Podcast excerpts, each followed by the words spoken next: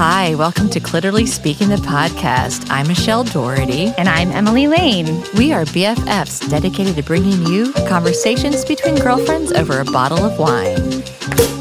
Oh, I am so excited about the wine part. Oh, me too. So pull up a chair, grab your glass, and let's get talking. Hey, hey, hey. Emily is unfortunately not joining us today. You know, when your co host is changing the world of fashion, you have to accept that there are times when she's just too swamped with clients and meetings to join me. But she sends her love and will be back for more conversations when she can. So we're on our own, dear listeners, but we are not alone. Joining me today is Shelly Craig. Shelly is a program director for Faith and Grief Ministries in Dallas, Texas, and more importantly, she was my first roommate at college. Welcome, Shelly, to Clearly Speaking the podcast. Thank you, Michelle. And yes, we were uh, our first roommates. We met during orientation when we were taking the math assessment test. And I remember saying, that girl has really cool hair. I'm going to sit by her. And I, I, was on a mission because I was an out of state person, and so were you. We didn't know that at the time yeah. to find a roommate before I left orientation because I actually just wanted to have met my roommate before I showed mm-hmm, up. Mm-hmm. And so we just started talking. We found out, oh, you're out of state. I'm out of state. Oh my gosh, this is great. And then we found out we had the same major, and it was like, okay, we're good. And um, and but did we pick each other, or did the university put us together? No, no, we picked each other. We did. God, this is embarrassing. I apologize. I don't remember that aspect. Well, I remember you yeah. calling me. Well, yes, from Pennsylvania. Right, right. I, that's my like that. And that's my first recollection of you. Was that before or after the math test? I don't know. I guess after. Okay. Wait, you know what? They might have put us together. I think they put us together and then I don't know. Found me. I don't know. It was a very long time ago, it Michelle. Was, it was just a few years ago. It was just a few years ago. It was it was a time when um, the financial world was falling apart, but we didn't know that because we didn't care. We had um, finances anyway. So no, we're like credit card. What is that? Savings Ooh. loan. What is that? Um, yeah. We didn't know that. We didn't know that there was a bust of the uh, stock market because we didn't care. We were 18 years old. We were 18, and we had this we had this great uh, room, and we shared it. We shared the bathroom, so it was like a suite. And uh, we remember we shared the bathroom with the other girls. I think were weren't they athletes? They were. They were like basketball Volleyball? players, something like that. But I and, uh, still have dreams though of the biscuits and gravy that our sweet cafeteria workers would make us every morning because we lived in a dorm that had a cafeteria in it, which is not a good mm-hmm. thing for freshmen, but it was so good. And they actually cooked back then. I don't know if I think they probably just dump things out of cans now, but actually now it's very frou frou. It's like a food court and they have like all kinds of stations. Oh yeah, it's yeah. like going to a uh, bar mitzvah or something. It's like really nice. I like in, I like to visit my son at his school. Let's go eat your cafeteria because I'm like there's I'm like you have no idea what cafeteria life is. You don't know what the commons was really like, you know, or it's just you know canned food and yeah, it was just awful. And the salad bar was lettuce and ranch dressing. Oh yeah, that was it. You might get Italian, you know, Italian dressing if they were trying something, you know, unique. Um, exactly. But yeah, it was it was definitely an experience. Yeah. And for those of you who don't know, we we went to a very uh, nice college in the deep south. Yes. And so that was an adjustment for Michelle and I.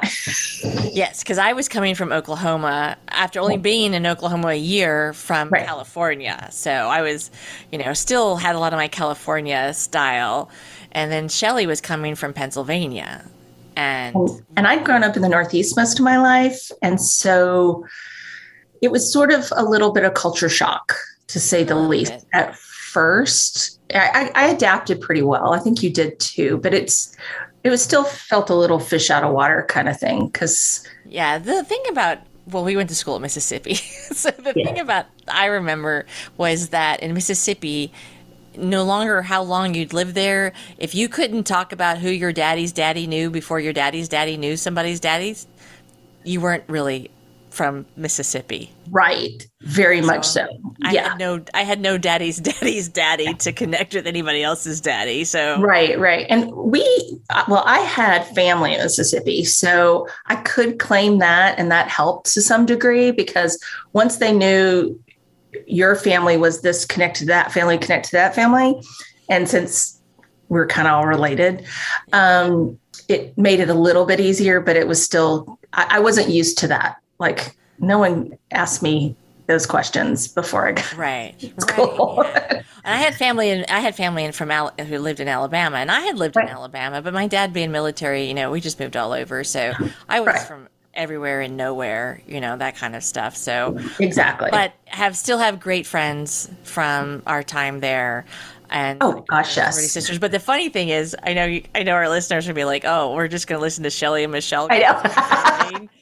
uh, was we we shared a dorm room for during rush which Yes. is called recruitment now but we called it rush week and uh, so that was really our first experience living together Right, and right. what was nice was is that although we pledged different sororities we still were it was a, our living situation we got along living together which made then having our next semester at at uh, at school okay and good because i think Yeah. if we had like not gotten along during rush week we would have been asking for different roommates It it might have been rough. Yeah. And somehow, you know, like you have always been a connector. You get people together.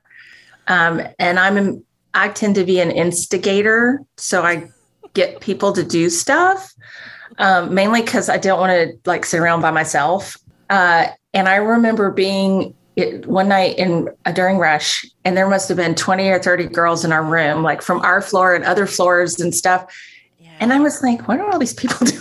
in and, and then I realized, holding court yeah, and it was Like- just like, I don't know where they came life from. And we were having a good time, but it was just, I remember thinking, like, you would probably talk to people all day long. I'd talk to people all day long. And we're like, oh, yeah, come on over, you know, like, yeah, just whatever. we'll chit chat. You know, it was it was a it was a good time back uh, back then, and then and this would probably be uh, considered some sort of hazing now. and would not be allowed. But when we received our bids. We then had to run across campus from the the rush dorm to the Panhellenic dorm because our university didn't have houses for um, for sororities at the time. We had we had floors in a in a dorm and a chapter room, but we had to run. I don't know how far it was, but It was far in enough. August in August in Mississippi, and and we ran. We ran like crazy. We ran like crazy, and up and we ran up the stairs. We didn't even we didn't even wait for the elevator. No, Oh my god! Thankfully, there's no like nobody had uh, iPhones and, and No. cameras like that because I'm sure we looked uh, uh, fright when we arrived on our Oh, respective we had, we had, we, we totally had to. Cause I mean, I just remember it wasn't really far, but it wasn't close. I remember Exactly. that. And exactly. a lot of us weren't really into the whole running thing. And then I was like, oh, you have to run. And you're like, thanks. okay. I guess that's what we're supposed to do. Let's go. And then what was fun was all the uh, current members and that were waiting for us were hanging out on their on their balconies, cheering and cheering us on, which then made you run faster, and uh, so that was kind of exciting. yeah. Yeah. And it was fun. You know, like it was exciting. Like, I mean, I know sorority life gets a lot of bad rap these days, and it w- didn't have a great rep at the time. But there is something to be said about women supporting women and being excited about uh, other women joining their clan. You know, like Right. women get a bad rap about being so competitive. Well, I mean, there was certainly a competitive edge to sorority life, but I don't know that I've ever been in another organization where I just felt supported all the time. Like Yeah. They had my back, even if they didn't like me so much at any given time. But but still, you know, like it's something that you kind of have to experience. And I, I hope girls in college right now get that ex- same experience. I don't know if it's the same now. I think Um, it depends on what university you go to. Yeah, I think so know, too. and and this, you know, I'll I'll get on my little soapbox for a little bit, and then I'll get off, and we'll you know talk about wine instead. Uh, I feel like when you have, we were fortunate enough that because we didn't have a house to support, right, that it made it that it made it possible and more affordable for more people to be able to be a part of the Greek life. Exactly, exactly, yeah. Because I mean, it was a very inex. It was like any other club practically as far as cost. It, you yeah. know, yeah. Although campus. I did spend all my high school graduation money within the first semester, but that oh my word, included some pizza and beer as well, and well, yeah, of course, and yeah. other things. But uh, I, you know, I, I, I, recovered. I'm I'm good now. But uh, when you have a house to support, uh, like you know the bigger universities where they have big houses, right. they've got staff, they've got all this, that has to be supported. That really does kind of exclude um, a segment of the population that would make awesome members of right. a sorority. Uh, they just can't afford it. And right. That's, exactly. And that's unfortunate. You know? Oh, I remember um, because our dues were very reasonable, but I remember um, I have several cousins who are in the same sorority I am, and they had a house in their state university where they went. And, you know, it was as much a month as it was for me a year. Exactly. Exactly. And I, I, always said, I don't know if I would have done this had I had to spend that kind of money. Well, I think um, if I um, recall, mine was my dues were like twenty seven to thirty dollars a month or something. Oh yeah, really, really cheap. There's yeah. no way I could have afforded to be in a sorority at a bigger university that had a house that you know right. we didn't yeah. have houses now our university does have houses now I, but i don't know eh, how much more i mean every all the cost of everything has gone up i don't yeah. know how much more expensive it is to be in a sorority at our at our alma mater i think it's more but it's not it's not compared to the ones who have who had their bought their own property houses like from like the big state universities because technically the sorority houses at, at our university now it's still university housing. That's so right. they've That's supplemented right. it at some level. I don't know. I'm sure it's more expensive to live there than anywhere else on campus, but yeah. you know, yeah. but still. So I'm, I'm going to go ahead and tell our listeners where we went to college because I know that they're dying. We're like trying to speak in code or something, but we I know. attended the University of Southern Mississippi um, in Hattiesburg, Mississippi, and uh, we were there when uh, Brett Favre was going to college. For those of you who are follow football, Brett Favre was a quarterback right. for the Green Bay Packers for a long time, and he was our quarterback at the same time that we were there. Yes. However, Brett chose a different academic path than we did, which has allowed yeah. Brett to retire a lot earlier from his working life than we have been able to retire. And, you know, uh, both of us were uh, radio, television, and film majors. And who's been in a movie? Uh, Brett Favre. Yeah. um, who's, who's producing yeah. a television? Brett Favre. Brett Favre, right. Yeah. Um, but, you know, Brett Favre did have the painkiller uh, addiction, which you and I haven't had. So, no, you know, there's trade offs. No. There, there, you know, and everyone has their own path. Um, some of us learn lessons sooner than others, and some have fantastical uh, financial success that no one can understand, but they also have problems. So, um, right. getting to our topic tonight, none of us can escape grief. Right. Well, I haven't I haven't listed our topic yet, but yeah, we're so. going to talk about grief with Shelly. Um, yes. She is, like I said, she is the program director for Faith and Grief Ministries in Dallas, Texas, which is why you might detect a little bit of a Southern accent coming from this girl who grew up in Pennsylvania. There's a little I, bit of a there is a little bit of a, uh, a, a hint there. I did have a Southern mother, so I grew up saying y'all I lived a few places in the South growing up, and uh, I have a tendency to assimilate the accent wherever I am. Oh, uh, yeah. like a chameleon. Yeah. That's and something so, you and I share because we live so many different places. Well, yeah. I was traveling to New Orleans with a friend of mine.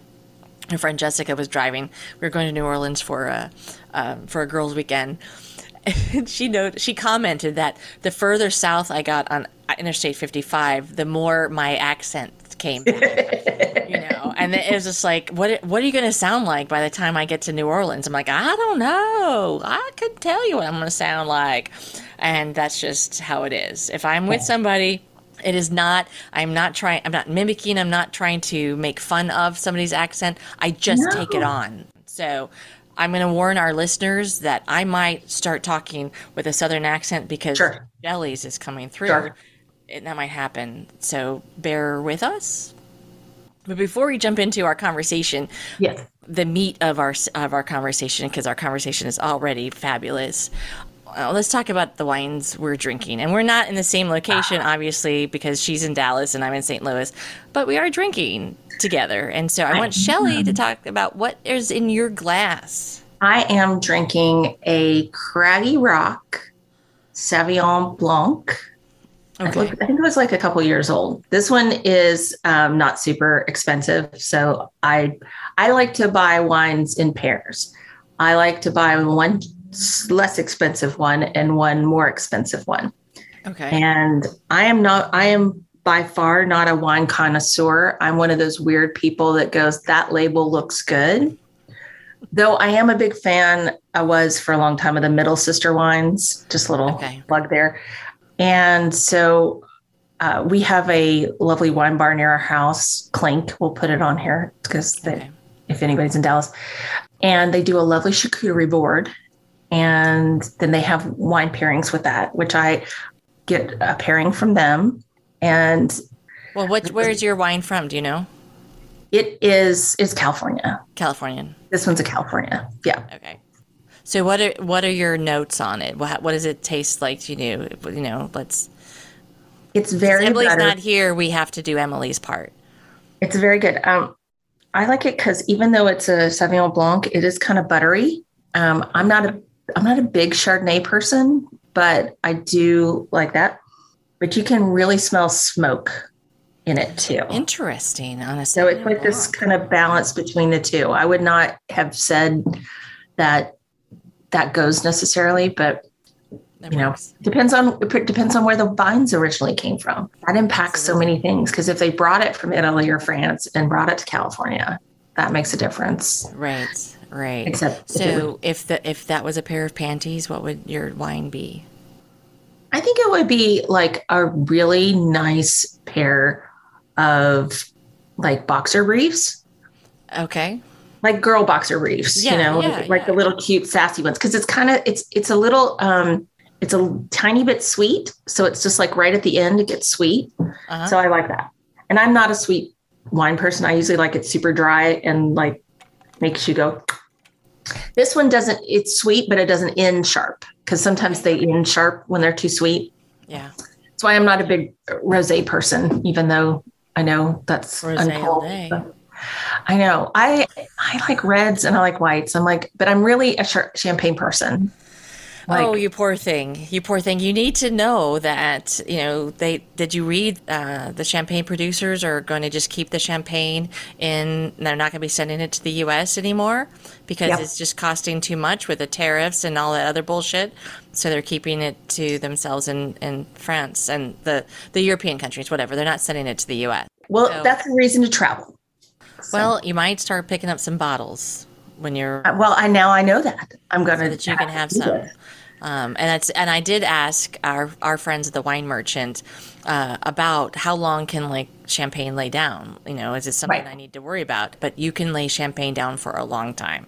It's still For- to be okay. Yeah, for a long, long time. Like as long as it's not disturbed and the temperature doesn't go up and down, you're usually pretty good. Yeah. So, so I'm, yeah. I'm happy with that. Um, tonight I'm also drinking a white, and normally I'm a red drinker, but tonight I wanted to drink a white, probably because it went so good with my pizza. I'm drinking a uh, 2019 Pouilly-Fuissé Domaine des Granges um, by Yannick Paquet. And it is very good. It is very aromatic.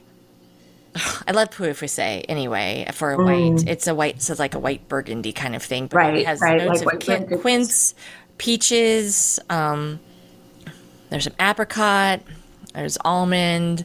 Uh, yeah, it's just really, really delightful. It's very elegant.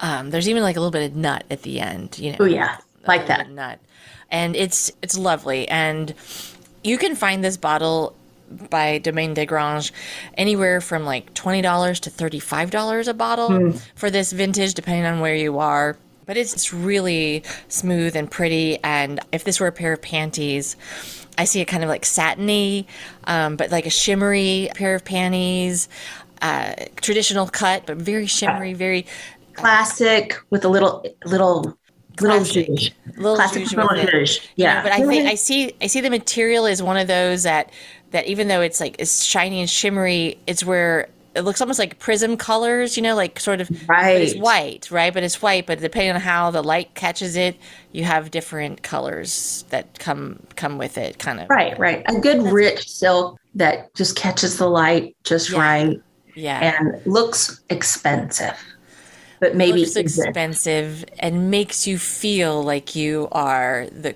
queen of the world. Right. And what is better than something that looks and feels expensive, but really wasn't?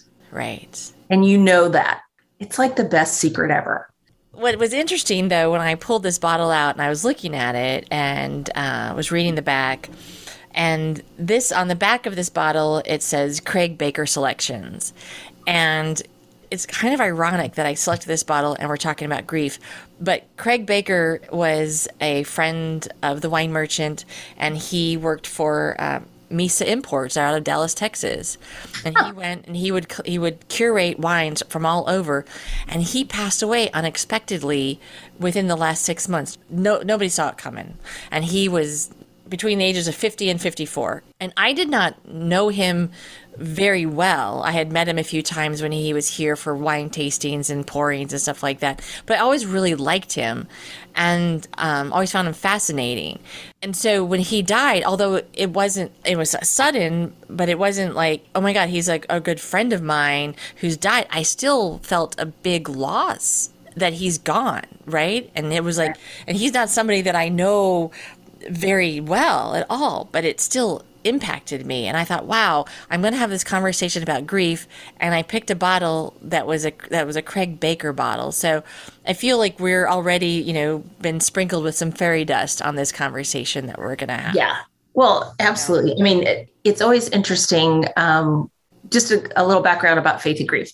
So, um, Faith and Grief, we're, we're a 10 year old nonprofit. We provide grief support programs online and in person, support groups, workshops, retreats.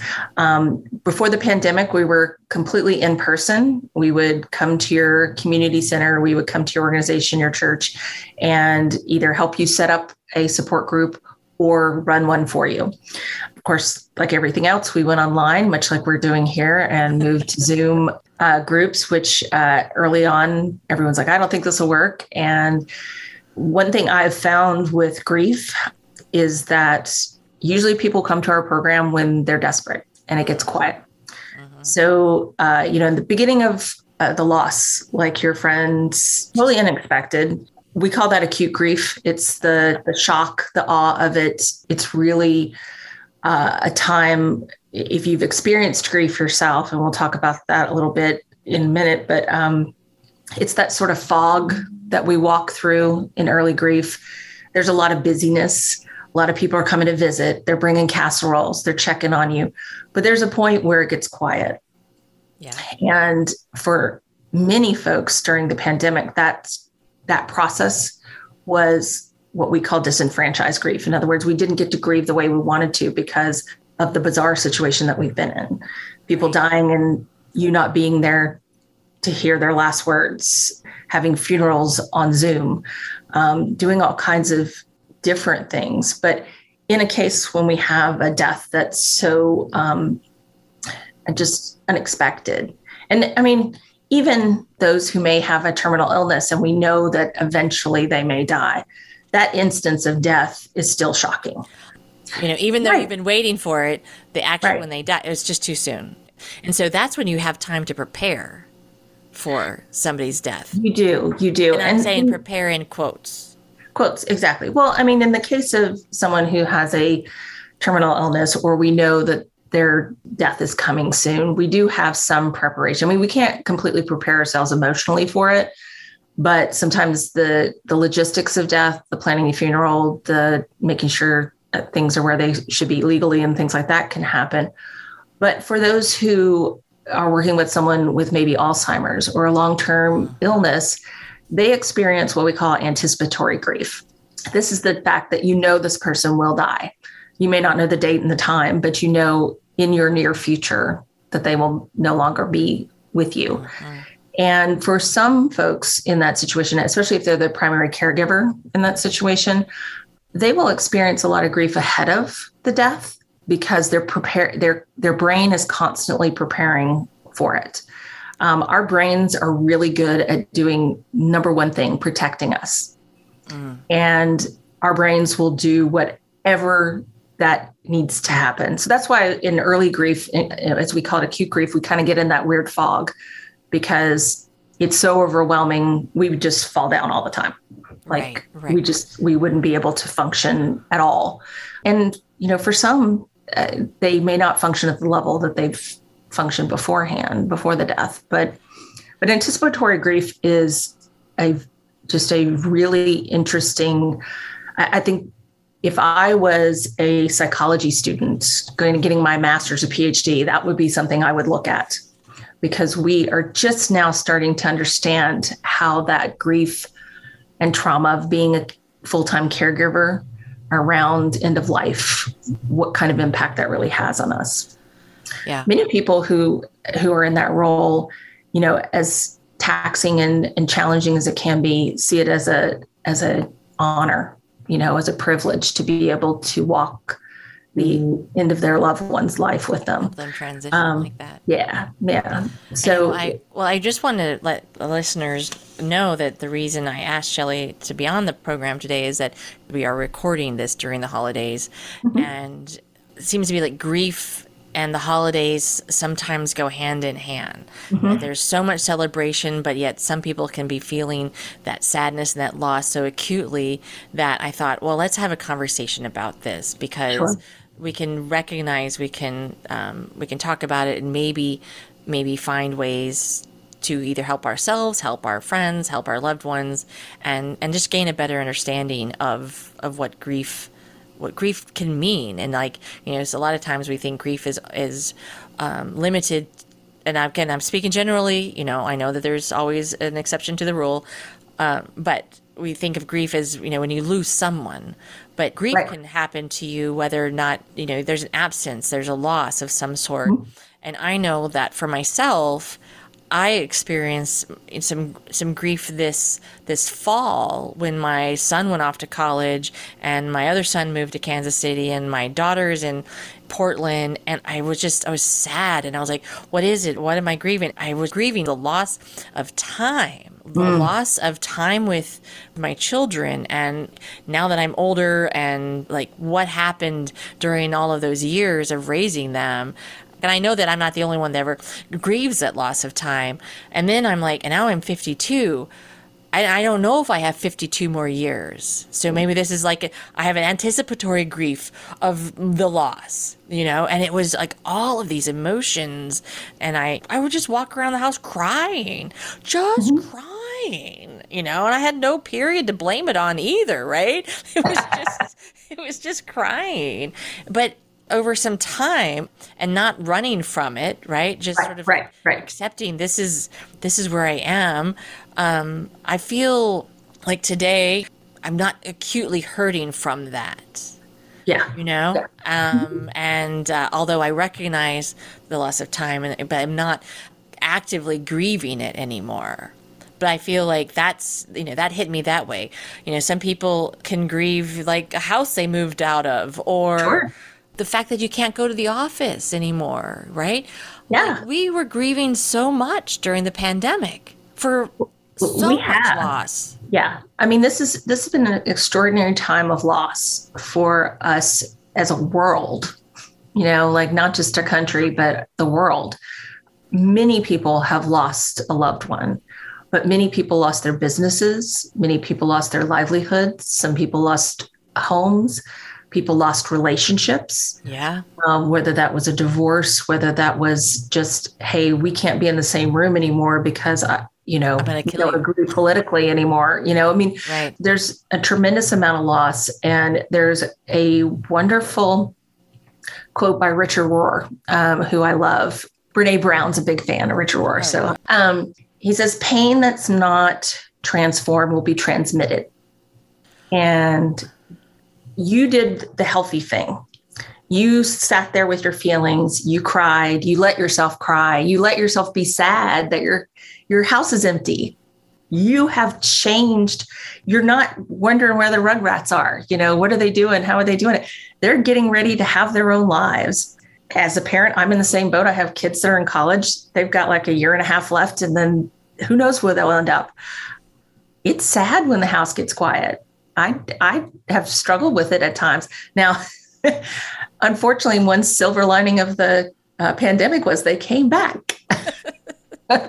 um, uh, anytime we experience pain and grief gets involved in that, we can consciously decide what we want to do with it. In early grief, acute grief, um, and there's acute grief and early grief, and there's not much difference other than the acute grief is that kind of beginning part. And sometimes in that piece, a lot of people get really busy because they have to plan a funeral and they have to do this and that and the other way and all that. But with early grief, even, which is really the first few years of loss, any loss, a loss, I say this all the time, is we don't grieve what we don't love. So, you know, you can like something, but if it goes away, you're kind of like, oh, that's kind of a bummer, you know? Right. But if you have a relationship with something, whether that's your job, whether that's your home, whether that's your uh, dog, you know, when that loss happens, when that is not there anymore, you're going to grieve at some level. The trick part of it is all grief isn't the same. You won't experience every grief the same, which, right. you know, if, if your grandparents died and it sort of was okay, I was in my early 20s, my grandparents died, that makes sense. But you still miss them I mean, I can't get through a Christmas Eve service when they hit the three notes of Silent Night without tears coming down my face because my grandmother loved that song. And immediately I think of her in my face. And so, you know, but as we are grieving these things that we love, we have an opportunity. Um, grief is like a really strange way to learn things because what's happening is we are having to learn who we we are now and so if we're now empty nesters, we have to learn how to do that. That means. If we have lost a spouse, we have to learn to be a single parent, maybe. If we've lost uh, a parent, well, am I still a daughter? You know, like there's there's some relationship stuff there, and every grief is different because of that relationship. And I think that's one of the things that's really strange for a in a family situation. Let's say the patriarch dies, the father dies everybody in that family had a different relationship with that person. Yeah. Even if they were lined up kids and the wife, she was his wife. They were his first son, his second son, his first daughter, his second daughter. Their relationships are going to be different. So their experience with the grief and the loss of that person will be different. Tough part of it is everybody wants everybody to grieve the way they are. Exactly. And yeah you're going to grieve differently. I mean, people's reactions even to like the pandemic and the grieving that we've gone through the pandemic is different. And and yep. and I think I think for I'll just say for like our society, I can't speak for like the globe, but for right. like an American society, we have a tendency to try to move people faster through grief we don't have traditional mourning periods like they used to, right? Where, right, right, like exactly. okay, you know, everybody recognized the woman walking down the street. She was wearing black. She's in mourning, right? We don't. We don't. What do we give? What do we give people? Three days off, maybe. You know, to go to a funeral, maybe you might get one day off. Paid if you're lucky. You know, if you're if you're lucky. If you're lucky, you know? if you're, if you're and, lucky that that's a, a benefit that you have is bereavement uh, leave. Yeah. Uh, it, it's pretty small. And I don't know anyone who's lost a loved one that would say that three days was enough. And it, talking about us compared to other cultures, in Western culture, we tend to move forward, especially uh, in our Puritan US. world that we yeah. have created here, um, because feelings, you know, feelings can get in the way of productivity. And if if we have too many feelings, that will crush the economy. Which guess what? We saw what happens yeah. when we have a massive amount of death happen. Um, so it's not unfactual, but at the same time, we have to give ourselves space to grieve, even if it's on our own turf, our own time, because the grief will keep coming. Right. The grief doesn't go, it doesn't go away. That's the other uh, kind of tricky thing about grief. It doesn't go anywhere. You might can put it in a box. You can might put it in a in a shoebox and put it away, but it will come back. Because emotions that aren't recognized will demand that they be. Eventually they erupt in some Uh, oh, manner. they'll find You're it. like, Right. why am I at the grocery store bawling my eyes out right now? My husband or my child or my my dog or whatever it is, they died four years ago. Why am I a mess? Why am I finding myself crippled today? You Right. know, and then you have to look and you have to go, what is it? Why, Yeah. What why is that happening? And sometimes that just happens. We call them grief bursts in our work. You know, you hear the, like I said, I hear Silent Night and I immediately start crying. Yeah. One of the um, authors that we've uh, had on our podcast, she talked about there was a while she just stopped going to the peanut butter aisle in the grocery store because her husband loved peanut butter.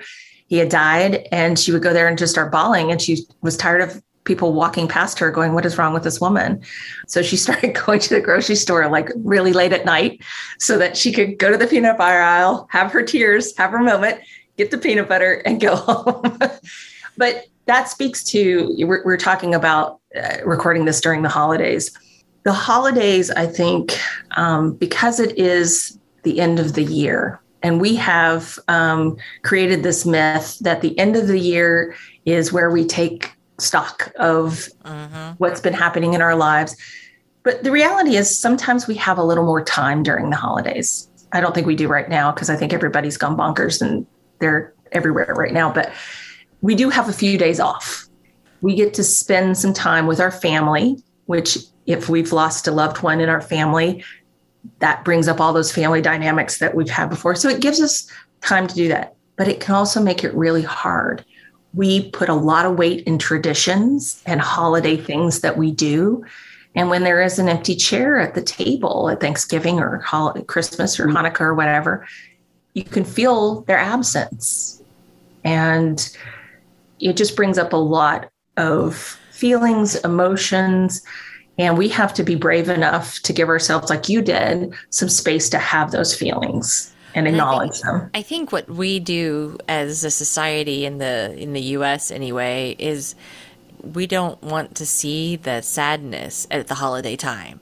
No, We'll be, we'll be like, oh, I don't know, I'm having a holiday party, and I, you know, Sharon, she lost her X Y Z this year, and I mean, should I invite her to the party because she's kind of sad right now, or or be like, you know, do you have to do you have to be so sad? We're just putting the tree, we're putting the Christmas tree up, or or you know, we we don't we don't give our friends, our loved ones, that space to grieve. We we no, no. shut them off.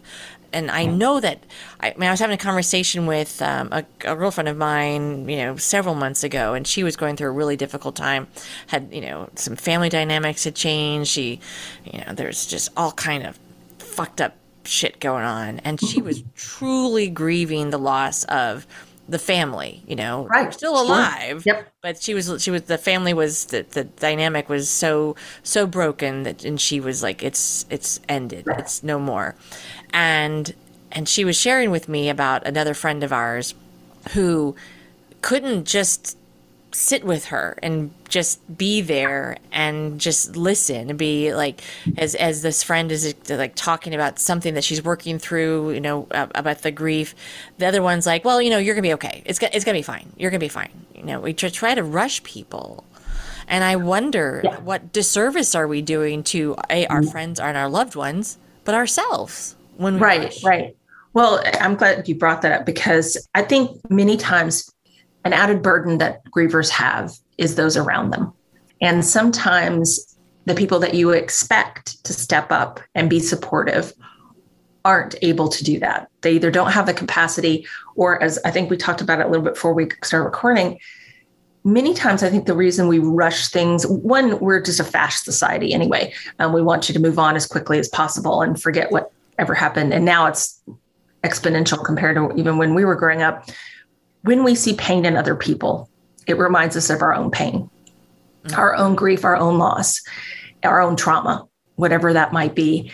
And and it's it's it's instinctive. Our brain goes into holy crap, I've got to get them past this in this conversation as quick as possible so I don't have to think about this. My- now, we're not consciously thinking that. Yeah. Um, sometimes we might be if we're evil or whatever, but most of the time we're not. We're actually just thinking, because if they're better, that means I'm going to probably be okay. And I, I get asked often because when I speak to groups about grief, you know, what can I say? What can I do? There's literally nothing you can say or do other than what you said your friend needed, which was someone just to sit there and listen. Let us give them the space to cry, to scream, to throw things in a safe way. Um, I'm a full on believer. Go to the garage, garage sale, buy a bunch of old china from somebody, and throw it in the backyard, like against the fence. I don't think there's anything wrong with that.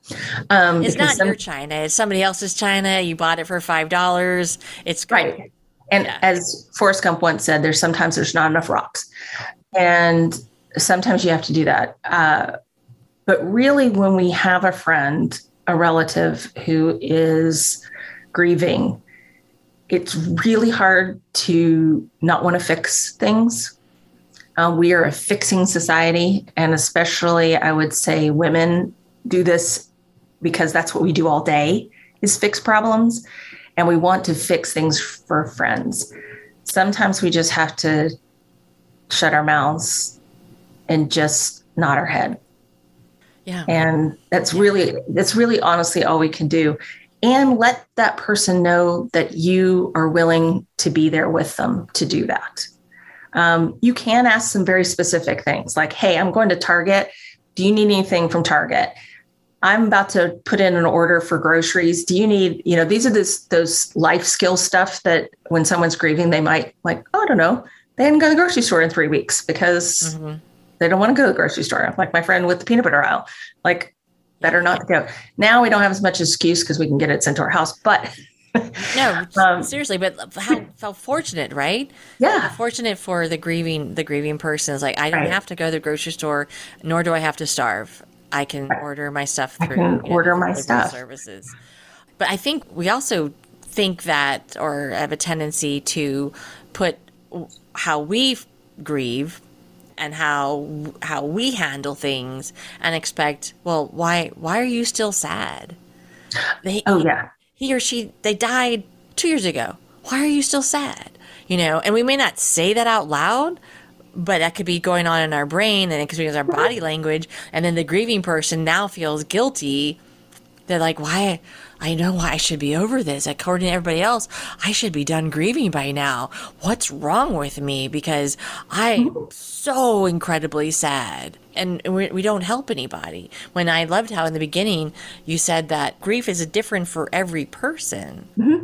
And the timeline is different. And you said it never ends right? Grief it doesn't. Uh, you know, um, and, and i'm not saying that oh oh it's never gonna end. Well, it changes. That's what I always tell people. Um, a lot of people are very familiar with Elisabeth Kubler Ross, Five stages, stages of Grief. When she did that original research, she wasn't really looking at the stages of grief as far as the death of a loved one. They were she was looking at it in uh, connection with hearing a terminal diagnosis. And so a lot of people have attached to those five stages and like, okay, I've felt all these five things. I, why am I not feeling better? Because those are just five of about a billion things that you can feel when you're grieving. And so it's been a little bit of a disservice in our modern world to think that, you know, once we do that, I, I had a young man uh, whose mother had died, um, unfortunately, in an opioid overdose. And I was talking with him and I said, Well, how are things going? Because we, we had talked many times before. And he said, Well, it's almost over. And I said, What do you mean? Because I thought I knew he was visiting with a therapist and stuff. And I said, Oh, you mean talking to your therapist? Because unfortunately, with insurance, you might only get six times or five times or 10 times to talk to a therapist. right because you should be done by now You should be done by now. You Yeah, be because it's too expensive. yeah. And he said, No, I should be done grieving. And I went, ah. And I had to sit down and say, You know, it will be with you the rest of your life. It may not feel the same way. Um, David Kessler, who worked with uh, Kubler Ross, um, uh, what I, one of the things I liked about it is he says that it, it doesn't end, but the frequency of it changes. So you might go days, weeks, months, and not have any strong feelings of grief, but you hear the song on the radio, or you go back to your hometown, or whatever it might be. And those feelings come back. And I think that's why the holidays can be so challenging because so many times that puts us back in connection with our families, connection with memories and traditions and things like that. And it just brings those sometimes really bittersweet thoughts back to us. You know, mm-hmm. no one wants to stop talking about their loved one, but there is a point, unfortunately, that people stop asking. We highly encourage in our work, um, and that's one of the reasons we exist, is so that people can come and tell the stories of their loved ones. You know, I just did a class, uh, we do a class called a mindful memory keeping, where folks can sort of think about what they want to how they want to remember their loved one, maybe in a, a tangible way, but also what do you do with all the stuff? Mm. We have a lot of stuff. We collect a lot of stuff, and people feel very guilty about getting rid of their loved one stuff because for some people, that is the last thing they have of them, whether it's a, a storage unit full of stuff or a little box full of jewelry. You know, it's just it's it's a very difficult thing. So we kind of um, Marie Kondo it a little bit, and we okay. use a, a, tool called the um, object meditation, where you kind of take each thing that is important to you, or maybe important to your loved one, and kind of like sit with it and decide, you know, is this something that I need to keep for me, you know, to remember them. If it's not that important, maybe there's someone you can give it to within the family. And then if it's just junk and nobody wants it, then you find it a good home. You know, whether that's donating it, incinerating it, um, because sometimes that happens has to happen too. Like sometimes we have to just literally, it doesn't exist anymore to be able to to get through it. So yeah, yeah. I think that one of the things that uh, when you asked your the young man whose mother had or parent had passed, mm-hmm. how he was doing, I remember when I was going through cancer, and this is one of the things that I also let people know who have friends going through cancer, or yeah. is that you just ask somebody, How are you today? How do you feel today? Yep. And you just want to know in that moment. You know, when you're going through treatment or something like that, you could feel fabulous one day and absolute, you know, shit the next day, you know, and then just have somebody just wanted to know how you were today um, which was always nice because they just in the moment. And then the other thing about that is again talking about the burden of people grieving a similar experience when i was going through cancer treatment and was that i found that there were two types of people. Those that were again surprise you that you know show up when you're like oh you're you're going to be my support part support partner. Fabulous. And then there were others that i had to help them cope with the fact that i had cancer. So when somebody's grieving the last thing that i could i expect that they want to do is help somebody else cope with the fact that you have lost somebody. Right. But even though we're both grieving we're both yes. grieving at different levels yes but but it can happen. Um, yeah. And I'm glad you brought that back up because it's not unusual for a griever to realize that they have to adjust their own grief with certain people mm. because maybe they're also grieving the loss or maybe it's just that they they realize that when i come to the group every time and i'm sad this person just can't handle it like it just freaks them out and many times it's because that other person sees their pain and it brings up old wounds. Yeah, you said that. Yeah. And that's something that happens in grief too, because depending on whatever the relationship was with the person who died or whatever the relationship was with the circumstance, it can bring back all kinds of old wounds that maybe didn't heal or weren't addressed. And sometimes what we think, oh, this is grief, it's grief and uh-huh. You know, it's probably grief and maybe some trauma from their childhood, or maybe it was grief and, you know, I've lost three people, but really the grief that bothered or or hung has hung with me the most was my divorce. You know, so like it, it's it's not one thing, and we can come as as a support person, as far as a friend, a relative, something, if we come to people with compassionate curiosity, and I loved what you were saying. How are you doing today? Um, we take it one step further. How are you doing today, really? Um, because we want to ask that last question because so many times, oh, I'm fine, I'm fine, I'm fine. Especially if they've already received sort of some, hey, I don't want to hear all of it from that person. they're like, yeah, you know, yeah, so they're like, okay, I can give them a little bit, but I can't tell them, oh my gosh, today I just like bawled in the car in the car for two hours. Um, so when we do check-ins, when we're having our workshops or our support groups, we'll we'll ask that question. So how are you doing today? Really? Really? How are you doing today? Really? Really? And during the pandemic, I just clung on that to anybody I talked to because Yeah. we were all dealing with this so bizarre situation.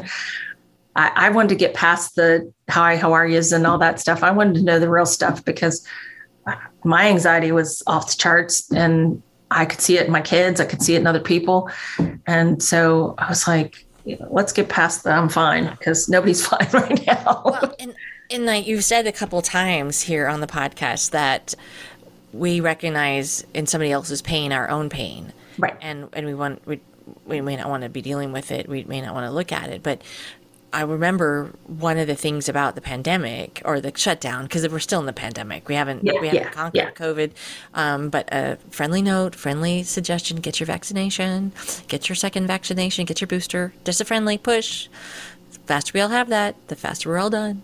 And if But, you uh, feel bad, stay home, please. Yeah, yeah. Wear you know, wear a mask. Yeah. Cough into your arm. all those good Wash things. your- wash your wash your hands, hands. people. Wash your hands, people. I'm just going to say it right here. Wash your hands, people. Wash your hands. But And- what I found, Go what I found during the the pandemic time, the shutdown time, was Right. the fact that we had this time. They had this space. We ha- we didn't have all this stuff to keep us busy, to keep us distracted, and so much shit comes up when Oh, yeah. you are just sitting there with yourself now and i'm just i'm i'm exaggerating it but i'm not really exaggerating it Oh no, it's. I think it's truly. We'll be talking about at least for the rest of our lives. We'll be talking Yes. about this and some of the outcomes that have happened. I mean, we've seen the outcomes on television. We've seen the awful TikTok videos of people acting out as much as humanly possible in such awful ways, and that's pain. yeah. That's you know yelling at the person behind the counter. That's pain. Cussing out the teacher. That's pain. Uh, yelling at the school board. You know that's that's what that is. Um, we don't all know you know if we want to get a little re- religious for a moment. You know jesus said forgive them god for they do not know what they're doing. Paraphrasing there it's true like we don't consciously know that that's where this is coming from because we we don't we are just now starting to get the language and some acceptance around pain healing trauma and and talking about behavioral health mental health brain health as something we actually need to pay attention to. Another layer to the fact that we were, mm-hmm. you know, we were all shut down. Like the world was shut down. We were all shut down at the same time. Yeah. We have an entire globe processing, processing mm-hmm. trauma, processing pain when before pre-pandemic you know might be might be the neighbor three doors down there processing pain right now but we're going on our our merry way. Oh well that oh that person over there or my my cousin in you know baltimore that's they're processing. It so like like Right. hit and miss processing. But when we were shut down then then everybody everybody was stopped. And Yeah. so we didn't have the capacity as society to deal with all of our stuff that was coming up. Oh no, not at all. Like, and, and I mean, I look at it this way: it's it's not completely our fault. No, no. We have given ourselves no. I mean, if you're like myself, who's worked on things, gone to therapy, done all these things, and I'm not saying I'm awesome because I'm not. Um, I'm still working on it. It's all about roommate, so it, you were it- yeah, exactly. Hello. Um, it, it's all about practice, and, and that's all we can do is practice. You know, we can practice to be better. And part of that in grief is that learning process of learning who we are now that our loved one has died, or maybe now that my marriage has ended, or maybe now that my lifelong uh, companion, my pet, isn't here anymore. Mm-hmm. I mean, we've had a lot of folks during the last year and a half coming to, especially because all our programs have been online until just recently, coming to our groups. Um, we'll at least have one or two people per group that they're not there necessarily for the death of a loved one, but they are there for a different kind of loss. And even though the, our our specialty or whatever our mission is dealing with those who've lost a loved one, we don't turn folks away for that because the loss that they're experiencing, the grief that they're experiencing, is just as valid as yeah. the loss of a spouse or loss of a child. And for some, it can be much more challenging to work toward healing. Um, and when I say healing, I'm not saying healed. There's a difference. Okay. Um, healing is a long term process. Um, if you've experienced, we are all healing from what's happened to us, you know? Um, and we can choose to work on it or we can be distracted. And we have built in, I mean, we have whole mega corporations who've created technologies that can keep us completely distracted and disassociated from what's happening to us. Like it is like yeah. never in the history of humankind have we been able to be more distracted than right now? We can just say, like you know, the whole uh, the whole system, U.S. society and the world society was completely distracted in March of 2020 by Tiger King. you know, like we all distracted ourselves by watching Tiger King. Who would have ever thought we would even poor what's her name was it Carole? Yeah, the the I mean the Baskin lady. Yeah, the Baskin. I mean, like she does cameo videos. You know, like we were all in such a, a state. Yeah. Watching Tiger King made all of us feel better about the state we were in because we weren't them. Oh, well, and it was like, isn't that, okay, isn't so that what, pretty shitty, but at least it's not that shitty. well, well, that's been my theory always along about this excessive scripted reality television mm-hmm. was to see what they call reality, which I'm like, I don't know whose reality that is, but uh, there is some of the shows that are truly reality, but never had we ever uh, thought that we would sit there and watch other people's lives and and sit there and feel better about ourselves because TV before that was always like fantastical, like the perfect situation that we knew we didn't have, the one that we aspire to. And then we see train wrecks all the time and we're like, oh my gosh, but we love train wrecks. We love them with a passion it is a it is a phenomenon. I still don't know what it is. I think it gets back to oh better them than me. I don't know. Well yeah um, but if we wrap this back to like our conversation about grief yeah. we like train wrecks that are two-dimensional on a screen. Right. We don't really do well with somebody that we perceive is having is a train wreck due to grief. Thank you. Exactly because on the screen it's not in your living room. And it's, it's not manageable your, it's like 10 yes. minutes and a commercial or or you know 35 minutes and then there's another episode i mean it's it's shorter blocks of time yeah if you're sitting with somebody who is in the throes of grief and you're sitting with them that 10 minutes that can mean the world to them could right. feel like hours and days because you are so uncomfortable with being and i'm saying you collectively are so uncomfortable with being just there and right. offering a solution. And that's and it's hard. Believe me, it, yeah. it's a very hard thing to do. I've been fortunate in doing this work the last few years that um, when I'm sitting with a group of folks who, you know, no one believed that we would get online and people would share their most difficult experiences, and they do. I knew they would. I've worked, mm-hmm. I've done online learning for a very long time. And I, I said, you know, I'm, I think this will definitely work. But other people weren't convinced until they saw it. In fact, I think being online, even though we were face to face on, on Zoom, I think the fact that they could find a place that they could take the mask off and cry if they needed to, be angry if they needed to, and we would give them the space and time to do that we always highly recommend wherever you are on your grief journey, if you need to pay someone like a therapist, do that. Find a support group. If you have a good friend or someone who you didn't expect that shows up on your doorstep and says, Hey, let's go get coffee and just listens, take advantage of those things. It's hard though, many times as a griever. And I think, especially during the holidays, because you mentioned about having a party and do we invite this person or not? Yeah. The griever is very, they're aware of that. They're like, nobody would want me to come to this party. At least ask. Yeah. Um, acknowledge them. Ask them about their loved one. Uh, tell me more about Bob.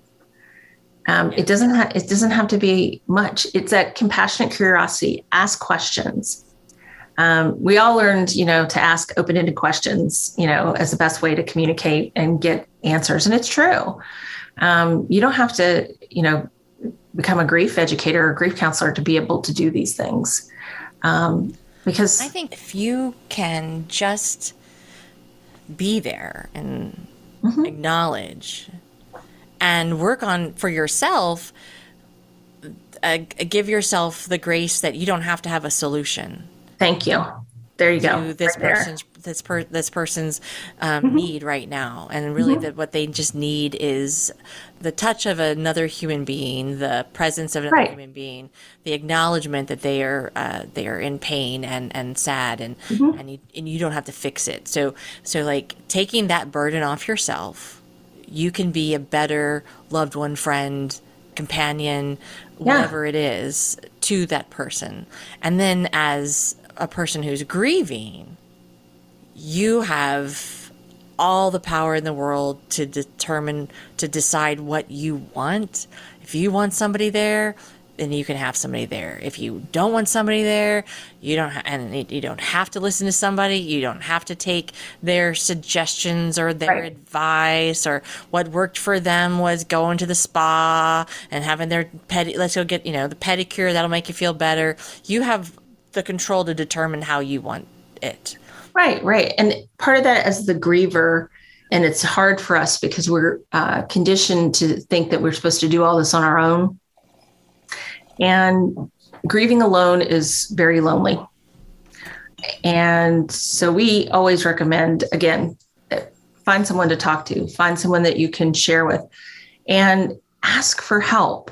There is more strength in that than we ever in our society give credit for it. And you might not know what you need. Just say that. Say, I don't know what I need, but I just need somebody to be here. Uh-huh. One of uh, gentleman that was in our group and his wife died um, in August of 2020, and she had had pancreatic cancer, and everybody just swooped in. Um, she was a twin, and her twin sister moved in and the cousins and everybody came and they all stayed and he said i don't know how i could have got through those first few weeks had they not been there. And they just sort of took over and did everything. And then it was time for everyone to leave. And he said that's when i knew i needed to ask for help. And so he's like i found a therapist and now i'm here in your group. Mm-hmm. And he's actually come, it's amazing. We'd also get the privilege sometimes to see people as they're progressing in moving forward through their grief journey. Um, he's come to multiple workshops. We have workshops start every other month. Um, and he's come to several over the last year and a half. And just to see where he was at the beginning and to see where he is now um, you know, and, and he'll say, I, you know, still struggle every day. I still have moments, but he's like, I'm in a, such a different place. And, you know, there's lots of, um, as a griever, there's lots of uh, tools and techniques that you can learn from a therapist or from a grief workshop type thing. Um, we do a lot of work like meditation and prayer, spiritual practices you can employ, things that can help in a active positive way, give you some space. Because for some people, maybe they don't have time to have those feelings to like break down or cry or whatever. But maybe they have 15 minutes at night to write in a journal. Yeah. You know, there's lots of different things you can do to help sort of put some of those feelings somewhere. I remember when uh, I was going through my divorce and early days, early years, because it took a while for us to get divorced. But I remember being really like frustrated with the fact that I had not, I did not have a chance to just like lay in my bed and cry for three days, right? It's like I didn't get the, in, in my mind, the luxury to grieve the mm-hmm. divorce because I had three children that were zero, four, and eight years old. You know, I mm-hmm. there were three people that I had to make sure I took care of, and I know that that lack of grieving it at that point in time extended how long it took to actually grieve and heal from it. Now, I'm not trying to lecture anybody in any way because I know everybody has everybody has responsibilities and you do what's the best thing that you can do, but I recognize now, you know, many many years later that I didn't have the opportunity mm-hmm. just to have that acute sadness and in right. my mind what like like feel it all and like oh release release release instead it had right. to be like increment and then increment and then increment and it's like when is this gonna end well and i think for for most people that's what their grief experience especially in postmodern world um, because many of us are working we have families to raise we aren't able to just sort of like jump in and okay like i had uh, somebody in one of our groups and her husband died right before the pandemic like the very beginning of march and unexpectedly uh, and she she said you know i'm unlike you. She had weeks that she could just ball herself up in the bed and cry. And she's like i'm probably the only person that has enjoyed the pandemic because I've been able to have the space. I've, my kids have been home because they got sent home from the pandemic. So we got to be together while we were doing this. And she's like, they wouldn't have. They, I would have sent them back to school. I would have been like, okay, we got to get on with our, get you know, pull, Be positive. Pull, you know, positive. pull up our bootstraps and let's go because you know that's strong. Yeah, got to stay strong because you know that you know we don't want anything to get out of hand here, you know, like feelings and, and other such stuff. And I'm sorry that you didn't have that opportunity. Well, you know, I appreciate that you know you saying that. Uh, I I didn't bring it up to bitch and moan about it. No, no, there's like a rec- recognition of how you know when you can get into the feelings and feel the feelings, they can be released and no longer hold you captive Right. I'm speaking very generally. Everyone is going to go through it, the, you know, their own way. But I, almost feel like the the emotions h- held on, and it was. And I don't want anybody. I don't want my ex husband to think that I was like, you know, sad that I wasn't married to him. I, I don't want him to think that at all. Please, it wasn't that. It was more of a. It was, you know, it was, it was this end. It was, you know, of, of and you know, when you end a relationship, and. Yeah and there's and you know and sometimes it was amicable and sometimes it wasn't amicable and you have all of those emotions that go with it but when you and you can't because of other other pulls on you other mm-hmm. responsibilities mm-hmm. get to be able to sit there with it it's going to show up someplace else and so oh, during, it, it, definitely will yeah it, during it the last will. you know 16 years it would show up other places mm-hmm. and, and I only now you know I'm like ah because I didn't I didn't get to feel, feel, feel. I mean, I felt stuff, but I couldn't get, I couldn't process it like you you would if you right right well, through. We we call it delayed grief, delayed and it's grief. basically grief we don't get to feel when we need to feel it. Um, we're in many times we're in survival mode, and I think that's the stat, the actual experience most of us have had during the pandemic, because we've had this unusual situation. Unfortunately, many people have lost loved ones, and but people didn't get to grieve the way they needed to. It just was super weird. And we know there's this thing out there that could kill us. Uh-huh. And unlike other situations, like you were talking before, where, you know, this person dies, this person dies, this person dies, it happens, but we don't really connect to it. Unlike this time where we were all in the same boat for a short time. Yeah. And so, but your boat at the time, you were like paddling, you know, and you had to paddle because you got three kids in here. They got on life vest. I got my life vest on. We got to make Right. through it. We got to try not to go over the falls, Right. but right. you know, we got Hit the cliff. to do this, but we still got to get to wherever we're going. right. And Yeah. delayed grief, many times, I, I think it, it's also very accepted because, okay, you know, the funerals happen. Now we should be done. Let's get going. Like, uh, I do appreciate there in some faith traditions, they do a little bit better job with grief.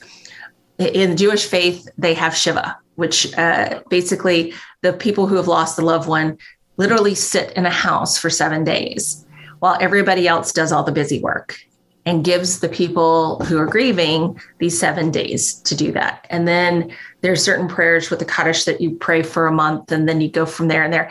And so there's some sort of an outline of how we can support those who are grieving.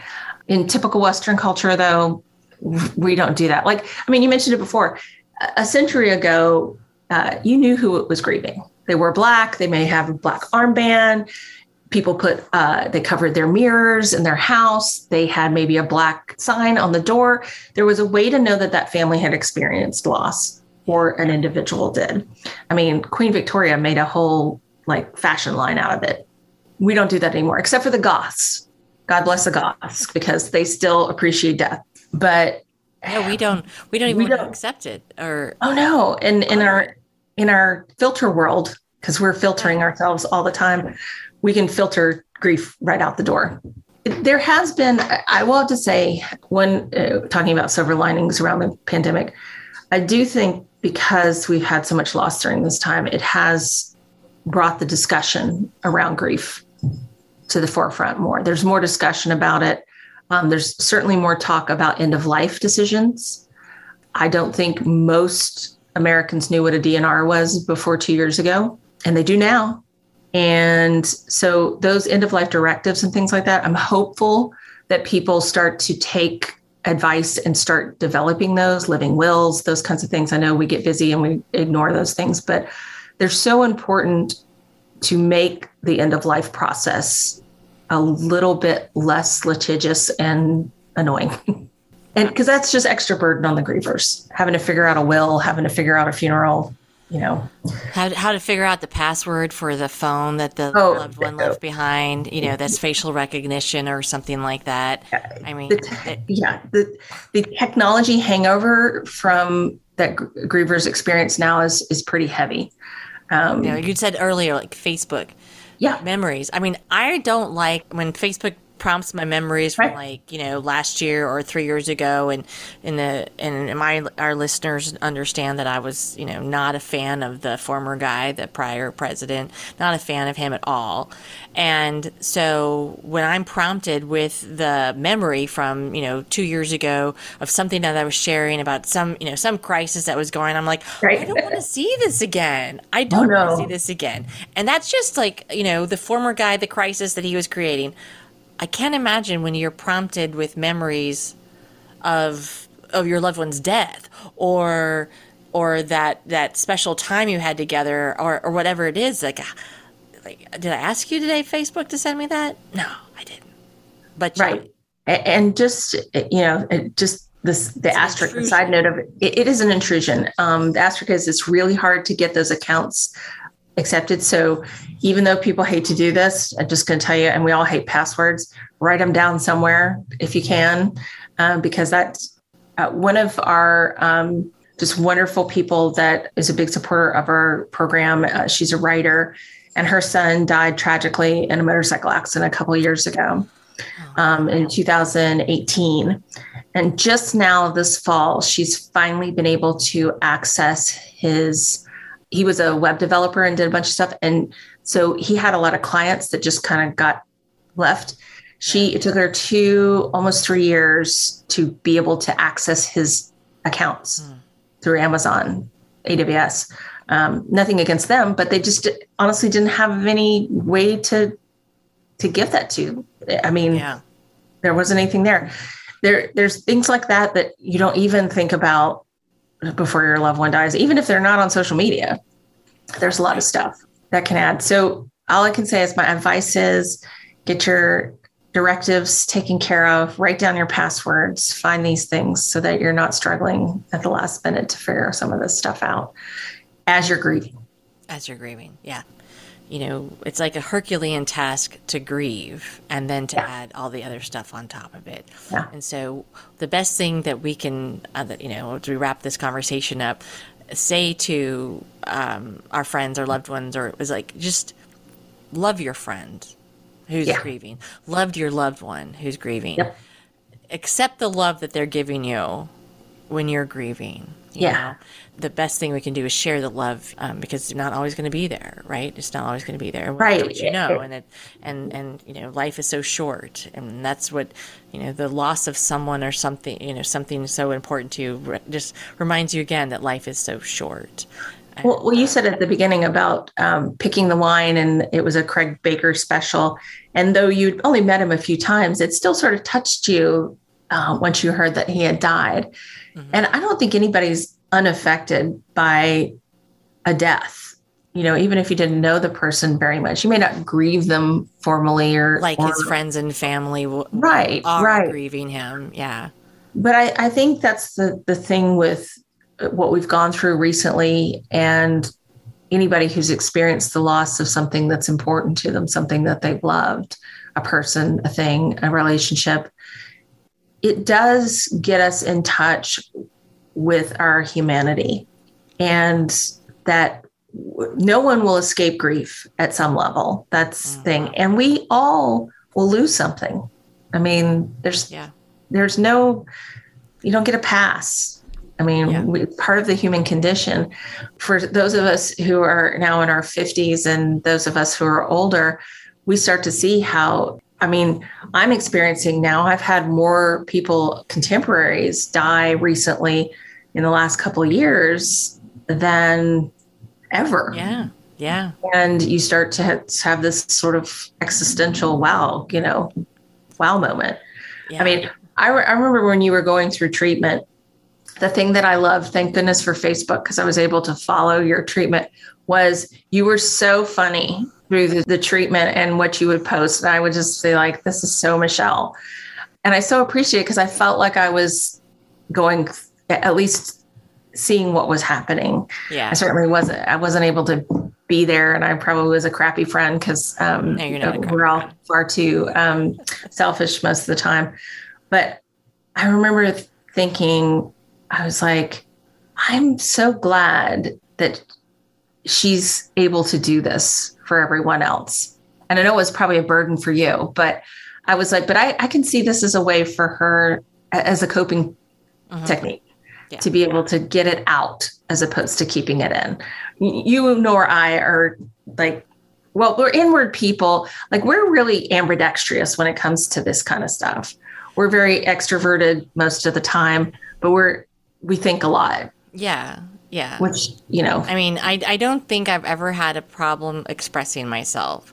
And right. I think that also shows that why I have a podcast because right. you know, I, I can talk about myself for a long time. you know what? But but it's interesting. People love to listen to it. Um, and I appreciate I appreciate everybody who listens and the support that they give and all of that sort of stuff. I really, really do. Yeah. Um, yeah. But I I also feel an, an obligation and a responsibility to you know share these thoughts and and bring these topics up. You know because yeah. if I'm thinking about them. I know my contemporaries, my friends, my listeners are also right. thinking about them. And so, right. what, what do I do is I just give voice to our thoughts Right. Exactly. Because you know? that's really all we can do. That's all we can um, do. And it's it's such a privilege to be able to do it. And it yeah. Is, yeah. it's definitely a privilege. And it's it's it's even when the topics are, are we're talking about sex or we're talking about grieving or we're talking about grieving that we're not having sex or whatever it is, you know. But, well, and and that is a thing. Um, and then there is also sex uh, during grief, which we didn't even really talk about that. And that's a that, whole other show. That is a whole other show, unfortunately. Yeah. But we may have to do that later. that's totally fine. That's actually a two bottle show. Two bottles for you, two bottles for me. Yeah, I'm going to say um, it has to be. So, if our listeners um, are curious, can you just give like your website? I mean, I absolutely. I, I, bet you you have resources on there, even if they're not in the Dallas, Texas area, that Correct. can connect them to to something that is is more local for them, or you know, join your online groups or whatever. So you can go to faithandgrief.org and we are a uh, multi faith nonprofit. So we appreciate all faiths, all faith traditions, and even those that don't claim a faith tradition. We all have ways that we deal with grief, but we really feel it's important to find a safe community to come and be able to talk about your loved ones, share your feelings eh, with some anonymity if you want. We uh, have in person groups that will actually all be going back in person in January, hopefully, if everything continues down the road if, um, in the Dallas Fort Worth area, but, but also several uh, locations around the country. Closest one to use Kansas City. And but we also have online support groups and workshops that um, happen. The online support groups happen once a month. We call them gatherings because we partake in some food while we're online. And then we have workshops and retreats where folks can come from all over the country and join us there. I really appreciate you joining me today on the podcast. Uh, I think we we covered an awful lot. We're going to add your link in our show notes and any other resources that you think, you know, but um, you know, the best thing I can say for our, you know, listeners is, you know, just continue to take care of yourself, take care yep. of your loved ones, take care of your neighbors, try the best you can and that's all we can it, ask. That's all we can do. Uh, we're all doing the best we can. We hope. Yeah. And, and if you feel like you're not, don't worry, you're in good company. But when you have those feelings, ask for help. Ask for help. Until next time, bye.